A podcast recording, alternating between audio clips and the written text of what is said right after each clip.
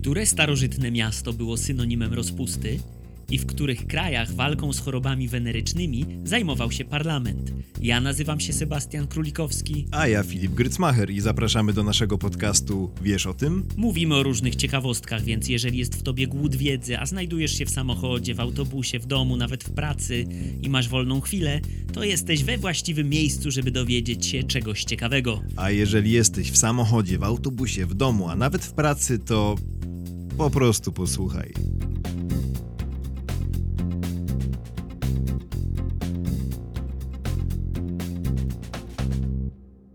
Dzień dobry. Dzień dobry, cześć, cześć, cześć. Witamy Was bardzo serdecznie w kolejnym odcinku.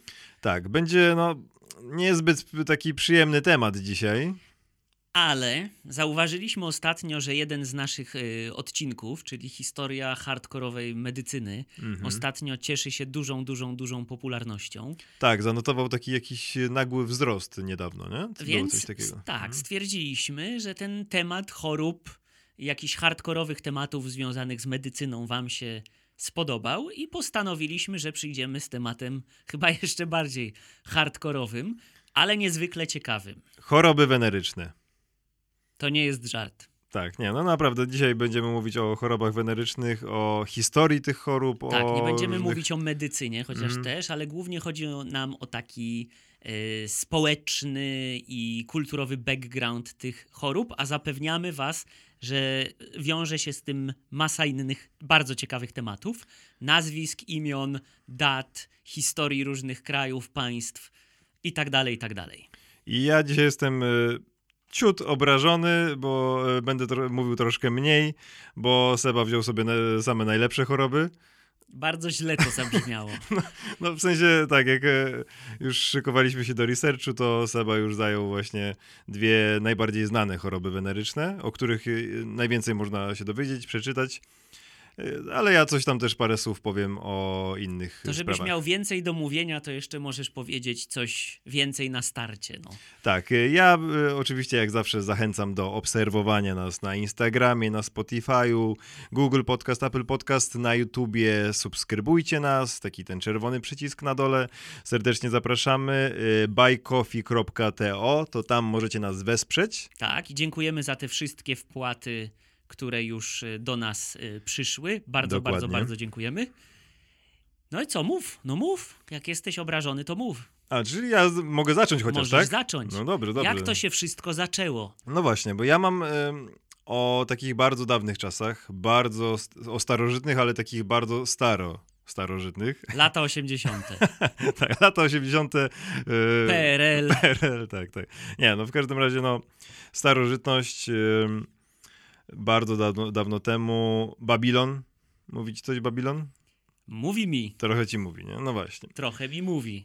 To była stolica Babilonii, tak, y, znana z czasów y, Hammurabiego, przede wszystkim, tak, Hammurabi, najsłynniejszy w sumie władca właśnie taki babiloński. Y, Swój szczyt Babilon osiągnął, swój szczyt świetności w XVIII wieku przed naszą erą. I no, ogólnie możemy bardzo dużo ciekawostek znaleźć o Babilonie, tak? O, no, chociażby o pismie klinowym, tak? To, to jest ym, w sumie bardzo, bardzo ważny element historii. Y, Czy, czy kodeks Hammurabiego, tak? To są jeden z takich y, pierwszych, jeśli nie pierwszy w ogóle znany ludzkości, taki właśnie powiedzmy u, jakoś usystematyzowany zbiór prawa, nie? Tak powiedzmy źródło No prawa. wydaje mi się, że pierwszy znany Mhm. nam. Tak, tak, tak. Aczkolwiek nie, nie za wiele wiem na przykład o tych rejonach typu Chiny czy Indie. Być Mhm. może tam już było coś No podobnego. właśnie, często jak się czyta o czymś, co gdzie było pierwsze, to z reguły pierwsze było w Chinach, nie? No dokładnie Nawet jak, tak. się, nawet jak się powszechnie tego nie przyjmuje jeszcze do wiadomości. No w każdym razie e, wiele historii krąży też na temat Babilonu, e, jeśli chodzi o tym, jaki to był rodzaj miasta, bo wiele historii krąży, że było to najbardziej rozpustne miasto czasów starożytnych. Takie historie też krążą na przykład.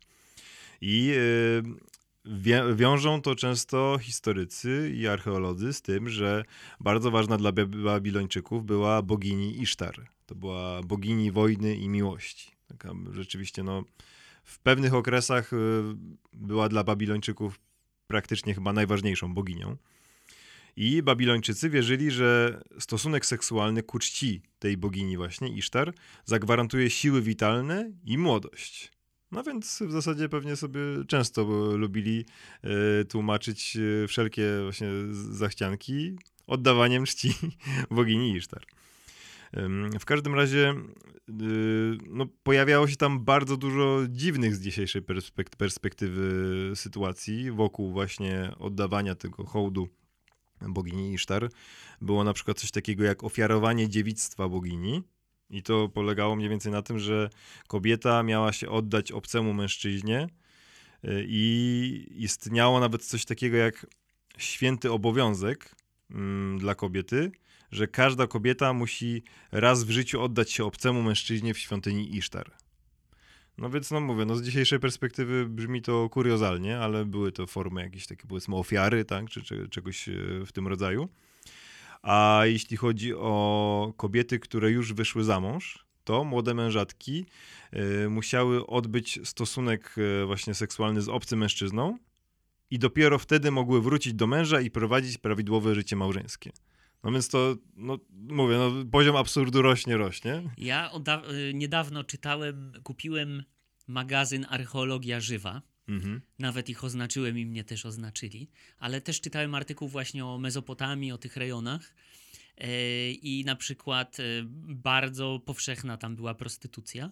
I tak, wyczytałem tak. coś takiego, że jeżeli na przykład prostytutka zaszła w ciążę z mężczyzną, to on musiał zabrać ją do swojego domu i tam mieć żonę i ją i wychowywać obydwoje dzieci, albo nawet i większą liczbę dzieci. Aha, czyli... Więc tam bardzo usystem, usystematyzowane były te sprawy. No to ciekawe, to ciekawe rzeczywiście. No było, no mówię, no jakby to nie brzmiało akurat, no to też to, co mówisz y, dziwnie z dzisiejszej perspektywy, ale jakiś porządek to za sobą niosło, nie? Pewnie. Mhm. Gdzieś, gdzieś tam w, w, pewnych, pod pewnym względem. Czyli tak się mówi, że tam ten Babilon powiedzmy był taki zepsuty, a wcale mhm. może nie był. Jakieś prawa tam jednak były. No szukali jakichś sposobów pewnie, nie? Żeby może pod pewnymi względami sobie gdzieś tam to uporządkować. No ale no właśnie, przez to tak jak mówię, że uchodziło to miasto za takie no rozpustne i działo się tyle, co się działo, tak jak właśnie mówimy, no to też zaczęło się pojawiać coraz więcej chorób przenoszonych drogą płciową. I nie ma jakoś bardzo dużo informacji na ten temat, bo jest ogólnie, no, są informacje, że rzeczywiście no, działo się tam i rozprzestrzeniało się dużo takich chorób. I e, znaleziono trochę takich e, właśnie zapisków na glinianych tabliczkach, właśnie w piśmie klinowym, gdzie archeolodzy doszli do tego, że częstą dolegliwością była rzeżączka. Więc powiedzmy, no, jest to choroba no, w dzisiejszych czasach dosyć no, no dobrze znana, tak? Jedna z najbardziej znanych tych chorób wenerycznych, e, o których ty zaraz pewnie będziesz mówił, tak? Bo to jest jedna z tych, Będę które... Właśnie które... o rzeżączce. No właśnie. E, I, e, no i właśnie w Babilonie to ona miała być najpopularniejszą też właśnie chorobą weneryczną. I z takich ciekawostek jeszcze jak sobie próbowali radzić właśnie z chorobami w tamtym czasie, no to mm, powstało coś takiego jak rurka z brązu, przez którą wprowadzano leki. Więc można powiedzieć, że była to pewnego rodzaju, yy, był to pe, pe, pewnego rodzaju pierwowzór cewnika, tak? Więc to, to jest bardzo Był. ciekawe. Tak, więc to jest bardzo I o ciekawe. Tym też będę mówił. Chociaż było to z brązu, więc podejrzewam, że to mogło być yy, troszkę bardziej makabryczne niż yy, dzisiaj z cewnikiem, nie? No zdecydowanie ale no właśnie wprowadzano delikwentowi taką rurkę i przez tę rurkę podawano jakieś leki, które miały pomóc właśnie w tych chorobach. Także no, no tak ciekawie się działo w Babilonie, du dużo się działo, no i też jakoś próbowano sobie z tym radzić. No z jakiegoś powodu ten Babilon się stał takim synonimem, nie? Zepsucia i... Zepsucia, upadku, tak? Czegoś takiego, no. no. No. Więc jest to na pewno z tym związane, a ja płynnie... W reggae właśnie... też się często pojawia Babilonie. Tak, jako tak, figura tak, taka. Tak, no. Tak, tak, ja właśnie o tej rzeżączce bym mm -hmm. chwilę pomówił. Y, nie chcę wchodzić w szczegóły objawów, bo nie o to chodzi, ale muszę jeden y, wspomnieć, żeby za chwilkę rozwinąć ten temat w innym aspekcie, ale właśnie jednym z objawów jest ta wydzielina stewki moczowej, która jest taka śluzowo-ropna i więcej nie, nie będę już mówił, ale ta kobieta również, y, ta mm, choroba może również dotknąć y, kobiet i wtedy również się to wiąże z wydzielinami. No i te wydzieliny za chwilkę będą ważne e, w kontekście dwóch źródeł. Po pierwsze, chorobę przypominającą rzeżączkę e, opisał w swoim podręczniku chiński cesarz Huang Ti. To jest jakieś 2600 lat przed naszą erą. Aha, te wszystkie informacje pochodzą z Journal of Skin and Sexually Transmitted Diseases. Więc mam oficjalne naukowe źródło. Mam na to papiery po prostu. Więc y, mamy wzmiankę z Chin, tak jak powiedziałeś, wszystko już było w Chinach. Y, natomiast w, mm, w księdze kapłańskiej, w Biblii, pojawia się opis być może właśnie choroby, jaką jest rzeżączka, ale w ogóle ta cała księga jest y, poświęcona nieczy, nieczystościom seksualnym i wyciekom, co mnie w ogóle zszokowało, że jest coś -hmm. takiego w Biblii. Bardzo obrazowo napisane. E, choroba również y, podobna pojawiała się między innymi u Hipokratesa i on twierdził, że jest to wynik przyjemności Wenus. Mhm. E, Celsus, rzymski uczony, właśnie cewnikował już pacjentów, więc była ta metoda znana. E, I grecki lekarz Galen uknął termin, który jest y, jakby nazwa gonorea, który jest używany w różnych językach jako właśnie określenie rzeżączki. Gono nasienie, rea wypływ. Tak więc to jest z tym związane. Więc mamy taki background bardzo dosyć stary, bo Filip wspomniał o Babilonie, te tereny me Mezopotamii, mamy Chiny, mamy starożytną Grecję, więc ta historia dotykała już dosyć dawno naszych przodków, a prawdopodobnie była już obecna w ogóle przed stworzeniem cywilizacji, tak? Tylko nikt jej jeszcze wtedy nie nazwał i nie opisał.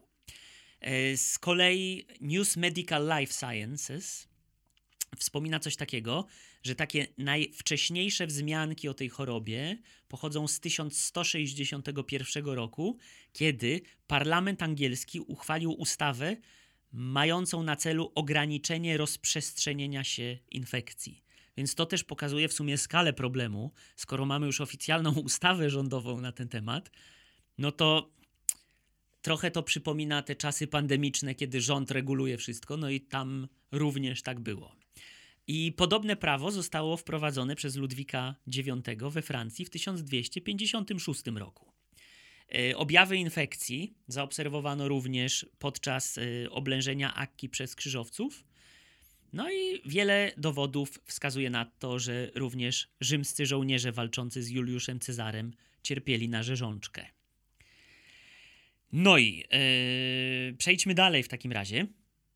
W ogóle yy, wtedy yy, bardzo często mylono te dwie choroby, czyli kiłę i rzeżączkę, i uważano, że to jest ta sama choroba, ale nie jest i o tym za chwilkę powiemy. Natomiast y, to leczenie, o którym wspominał Filip, tak? To było właśnie głównie coś na mhm. kształt cewnikowania. I ono było jeszcze potem długo, długo obecne w naszej kulturze. E, I na przykład leczono to też za pomocą rtęci, czyli właśnie wstrzykiwano rtęć przez otwór moczowy na przykład. E, oczywiście było również upuszczanie krwi.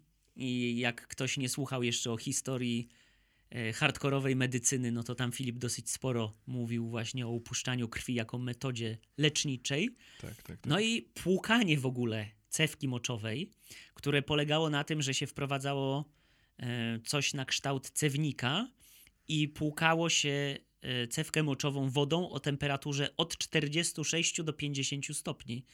Więc to chyba trochę sporo. No, no. Tak mi się wydaje. E, potem były również inne zabiegi. Około 1859 używano kubby, czyli takiej indonezyjskiej odmiany pieprzu, ale nie jestem pewien, co się z tym pieprzem robiło. Czy to służyło właśnie też do cewnikowania, czy robiono z tego jakieś maści, czy inne lekarstwa. E, leczono również e, już w XIX wieku rzeżączkę za pomocą azotanu srebra, ale dosyć szybko przestano to robić i zastąpiono go protargolem, który był takim rodzajem srebra koloidalnego, y, sprzedawanego przez firmę Bayer hmm. od 1887 roku. tej firmy, mówię o tej firmie, która robi aspirynę Tak, tak, tak, tak, tak, tak. I robiła też kiedyś heroinę bodajże, nie? Przed A wojną. tego nie wiem. Tak mi się wydaje, że Bayer właśnie chyba sprzedawał Trzeba to sprawdzić, żeby nie było tutaj jakichś tych Tak, tak, ale już tak oskarżeń. Sprawdzaj. Heroina obok aspiryny była jednym z głównych produktów sprzedawanych przez Bayer. No, Mhm. widzicie. Bayer zaprzestał produkcji heroiny w 1913. Czyli rok przed pierwszą wojną światową. Tak, tak, tak, tak. Nieźle. No to co, co ty teraz masz? No słuchaj, no ja mam y, troszkę o, co ciekawe, najczęstszej chorobie przenoszonej drogą płciową. I nie jest to życie. Znasz taki film? Znam y, życie... Y, Jako śmiertelna choroba przenoszona tak, tak, drogą tak, tak. płciową. Bardzo tak. piękny i poetycki tytuł w ogóle. A kto to był? Kto Krzysztof? Zanussi. A, Zanussi, Zanussi, tak, tak, tak, tak, tak, właśnie. No nie, w każdym razie chodzi o wirus HPV. Trochę kojarzony skrót Tak. w miarę. Jest to wirus brodawczaka ludzkiego. Mm, Jest y, ten wirus przyczyną pojawiania się łagodniejszych form takich powiedzmy brodawek na skórze czy kurzajek, a także no, może być przyczyną nowotworów i to takich y, no, naprawdę ciężkich, jak na przykład rak y, szyjki macicy. Mm, I nawet gdzieś e, trafiłem na jakiś taki e, cytat jakiegoś lekarza właśnie chyba no, zajmującego się przede wszystkim właśnie onkologią, e, który powiedział, że między e, HPV a rakiem szyjkiem macicy jest, e, jest większe ryzyko zachorowania na raka szyjki macicy przez wirusa HPV, niż żeby palacz zachorował na raka płuc. Także to, to, No to taka- bardzo duża. no, także to, to jest ciekawostka taka właśnie, którą no. kiedyś jakiś lekarz powiedział. Mm, obecnie są teorie, że wirus ten jest obecny. Uwaga, uwaga. Mówiliśmy o Babilonie, tak, mówi o Rzym i tak dalej, Chiny. O HPV są teorie, że jest obecny od nawet 500 tysięcy lat. 500 tysięcy. Sporo. Nie 5 tysięcy, czy 5 wieków przed naszą erą, czy 50, tylko 500 tysięcy lat temu. No więc to jest w ogóle jakaś zatrważająca liczba i zatrważająca odległość e, historyczna. W każdym razie różne warianty, są takie teorie, że różne warianty miały się e, rozwijać równolegle w Eurazji, tak, tutaj w Europie i w Azji i w Afryce.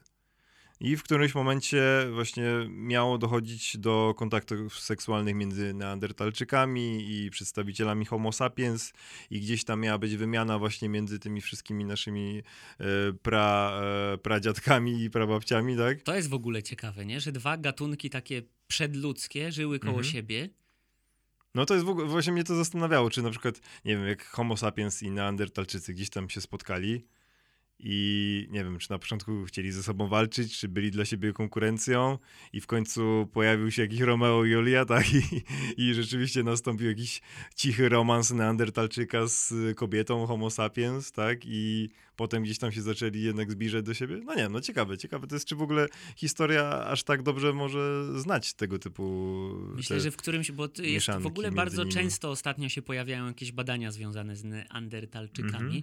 Ja na przykład y, teraz ostatnio czytałem, jak wcześniej rozmawialiśmy, też sobie wyszukałem, że kiedyś była taka opinia, że ludzie z Afryki to są osoby, które nie mają tej domieszki DNA z nean- neandertalczyka, Mhm. ale teraz wyszukałem, że faktycznie jakby ne- neandertalczycy żyli Europa i Azja, Mhm. Y, i ci ludzie, mm, jakby my jesteśmy potomkami tego skrzyżowania trochę, czy tam mamy małą domieszkę tego neandertalskiego DNA, ale potem się okazało, że niektórzy jakby z Europy potem wracali do Afryki Mhm. i przekazywali to DNA.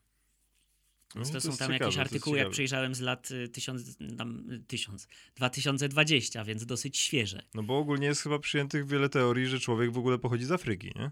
No tak. No, no właśnie, więc no to, to, to ciekawe właśnie. No w każdym razie no gdzieś tam no, dochodziło do różnych tych takich ale to właśnie taki, spotkań. jak rozumiem, to jest taki pierwotny, pierwotny, Pierwotny- pierwotny Tak, człowiek. pierwotny, pierwotny, no, no, no, no, no. No w każdym razie, no właśnie, teraz mówimy o takich, no też dosyć no, pierwotnych ludziach i no naszych bardzo dawnych przodkach. I w końcu dochodziło do tych wymian między nimi i tym samym do wymian tych wariantów wirusów, tak? E, między nimi. I ogólnie nie jest łatwo ustalić e, w archeologii jakieś takie, no dużo konkretów odnośnie właśnie wirusa HPV, HPV, bo rzadko się bada szczątki ludzkie pod kątem tego wirusa, tak, no bo przede wszystkim HPV w, no najbardziej widoczny jest w zmianach skórnych, a no jednak mnóstwo szczątków ludzkich, no to są kości znajdywane, tak? Więc tutaj e, chociażby pod tym względem, ale też między innymi ze względu na koszty i no właśnie brak śladów też e, na skórze, tak? Wskazujących na to, że ktoś mógł mieć tego typu zakażenia. Była jednak e, znaleziona kiedyś i dosyć dokładnie przebadana pod kątem HPV mumia pewnej włoskiej arystokratki Marii de Aragony, na której ciele znaleziono brodawkę, która właśnie potwierdziła zakażenie wirusem HPV. I ona pochodziła z, bodajże z XVI wieku. Mm, I była też jeszcze jedna mumia zbadana pod tym kątem ośmioletniego dziecka w ogóle, y, u którego znaleziono brodawki na palcach i ustalono, że ich powodem właśnie też był wirus y, HPV. Mm, jeszcze mam z takich Y, statystyk dzisiaj, to szacuje się, że mm, obecnie na świecie y, spośród wszystkich ludzi nosicielami wirusa HPV jest 660 milionów osób. 660 milionów? 660 milionów. Ale tak. jak rozumiem, mają w sobie tego wirusa, ale on się nie. Ale y, niekoniecznie uaktywnia. jest uaktywniony. No, no różnie. U, u kogoś jest uaktywniony, u kogoś nie, pewnie. Mm, powoduje rocznie około 600 tysięcy przypadków e, raka i ogólnie jest e, powodem ponad 3% e, nowotworów wśród kobiet i około 2% nowotworów wśród mężczyzn. No także no niestety wirus, który zbiera, zbiera spore żniwo i jest przyczyną no rzeczywiście no nie tylko jakichś tam małych problemów skórnych, ale też no właśnie bardzo dużych problemów zdrowotnych. No to tak y, przechodząc do tych dużych problemów zdrowotnych, to mam chorobę, która jest chorobą weneryczną, ale no ma gigantyczny wpływ na cały organizm. Kiła albo syfilis. Mm-hmm. No to e, chyba najbardziej znana najbardziej w ogóle, znana. Z, też z historii w ogóle. Nie? I ta choroba może u- uszkodzić na trwałe y, serce, mózg, mięśnie, kości i te kości będą ważne właśnie w kontekście badań szkieletów. Wyko- wykopalisk, tak? Tak, mhm. i oczy. E, są różne postaci tej choroby: pierwotna, wtórna, utajona, trzeciorzędowa. No i do takich objawów, e, takich wielkich objawów, tak, to jest na przykład e, utrata słuchu, zaburzenia widzenia, bóle kości z powodu zapalenia kostnej, demencja, dezo- dezorientacja, problemy lub nawet utrata wzroku, więc bardzo wielkie konsekwencje. Pierwsza znana epidemia syfilisu miała miejsce w 1459 roku i wybuchła w armii króla Francji Karola VIII, który najechał wtedy na Neapol. Czyli mamy pierwszy, pierwszą datę 1495. Co się zdarzyło trzy lata wcześniej? Gdzie, gdzie jeszcze? Jaka data? 1495, trzy lata wcześniej. 1492, czyli odkrycie Ameryki przez Kolumba. Dobrze? Tak. Trafiłem? Trafiłem. Tak. Dobrze, dobrze. No i właśnie yy, bardzo często podnoszona była taka teoria i na przykład znalazłem wydanie Scientific American z 2008 roku, gdzie mówiono o tym, że Kolumb właśnie zawiózł do Nowego Świata wszystkie te ospy i różne inne choroby, mhm. a przywiózł stamtąd syfilis, kiłę. Mhm. No i tutaj przez wiele, wiele, wiele lat ta mm, teoria była e, powszechna. I na przykład y, naukowcy z Emory University w Atlancie odkryli, że takie y, weneryczne szczepy wywołujące kiłę są bardzo blisko spokrewnione ze starożytną infekcją wyizolowaną w Ameryce Południowej. Więc to by się zgadzało. E, tutaj pojawia się również cytat Christine Harper, która jest badaczką genetyki z Emory. To potwierdza hipotezę, że kiła lub jakiś jej przodek pochodzi z Nowego Świata. No i rzekomo stąd ona się y, wzięła. No, rzekomo zaraz powiem dlaczego rzekomo. Skąd się wzięła? W Polsce. To mhm. jest dla mnie bardzo ciekawe. E, tutaj mówili, mówiłem już o tym, że ona w Europie jako epidemia właściwie pojawiła się po raz pierwszy w wojskach francuskich. No i u nas często się mówi Aha, choroba francuska. Napo- e, żołnierze Napoleona, tak? Nie, nie? nie, zaraz ci powiem, będziesz bardzo zaskoczony. Aha. Ale do nazwy chciałbym przejść, bo w Polsce się mówiło choroba francuska albo Franca. Czasami, A, że się France A, złapało. no tak, no tak, tak, tak, tak. Z kolei y, w Anglii, która nie lubi Francji, też mówi się jakby choroba francuska. A ja wiem, jak e, Rosjanie mówili. Rosjanie mówią, Choroba polska. Polska. Tak, tak, tak. tak, tak. a we Francji mówi się choroba angielska. Okej. Więc każdy, jak ktoś nie lubi kraju, to mówi, że stamtąd właśnie przyszedł syfilis. No i to, to wydaje mi się bardzo zabawne wręcz. E, Natomiast jest e, wzmianka taka i ona pochodzi z mm, takiej kroniki Marcina Bielskiego, mniej więcej z okresu właśnie 1495. Cytuję. Tegoż czasu przyniosła ją, czyli Kiłę, Mhm. jedna białogłowa z Rzymu do Krakowa, co tam na odpust chodziła. Była nią niejaka Wojciechowa, małżonka Wojciecha Białego, zamieszkałego po przeciwnej stronie klasztoru świętej Trójcy, czyli Dominikanów. Więc to jest pierwsza wzmianka taka Mhm. e, kron, kronikarska. Potem Maciej Stryjkowski, e, również w kronice, uzupełnił. E, pada mm, taka, taki opis e, nasilenia się epidemii kiły w Polsce. Cytat. Która to niemoc w Polsce jako osobliwa plaga Boża za wszeteczeństwo ludzi swawolnych prędko się rozmnożyła. Potem z Węgier ludzie służebni tym wrzodem zarażeni do Polski przychodzili i rozmnożyli ją. Ale też znalazłem bardzo ciekawą informację, że to są te zapiski właśnie około 1495 roku, ale mówi się o tym, że na ołtarzu e, Wita Stwosza w Krakowie pojawia się taka postać, która ma wyrzeźbiony nos, taki bardzo charakterystyczny dla ludzi, którzy byli chorzy na Mhm, kiłę, mhm. więc być może Wit Stwosz już uwiecznił na ołtarzu właśnie osobę, która była syfilitykiem. Syfilitykiem. Mhm. Zgadza się. No.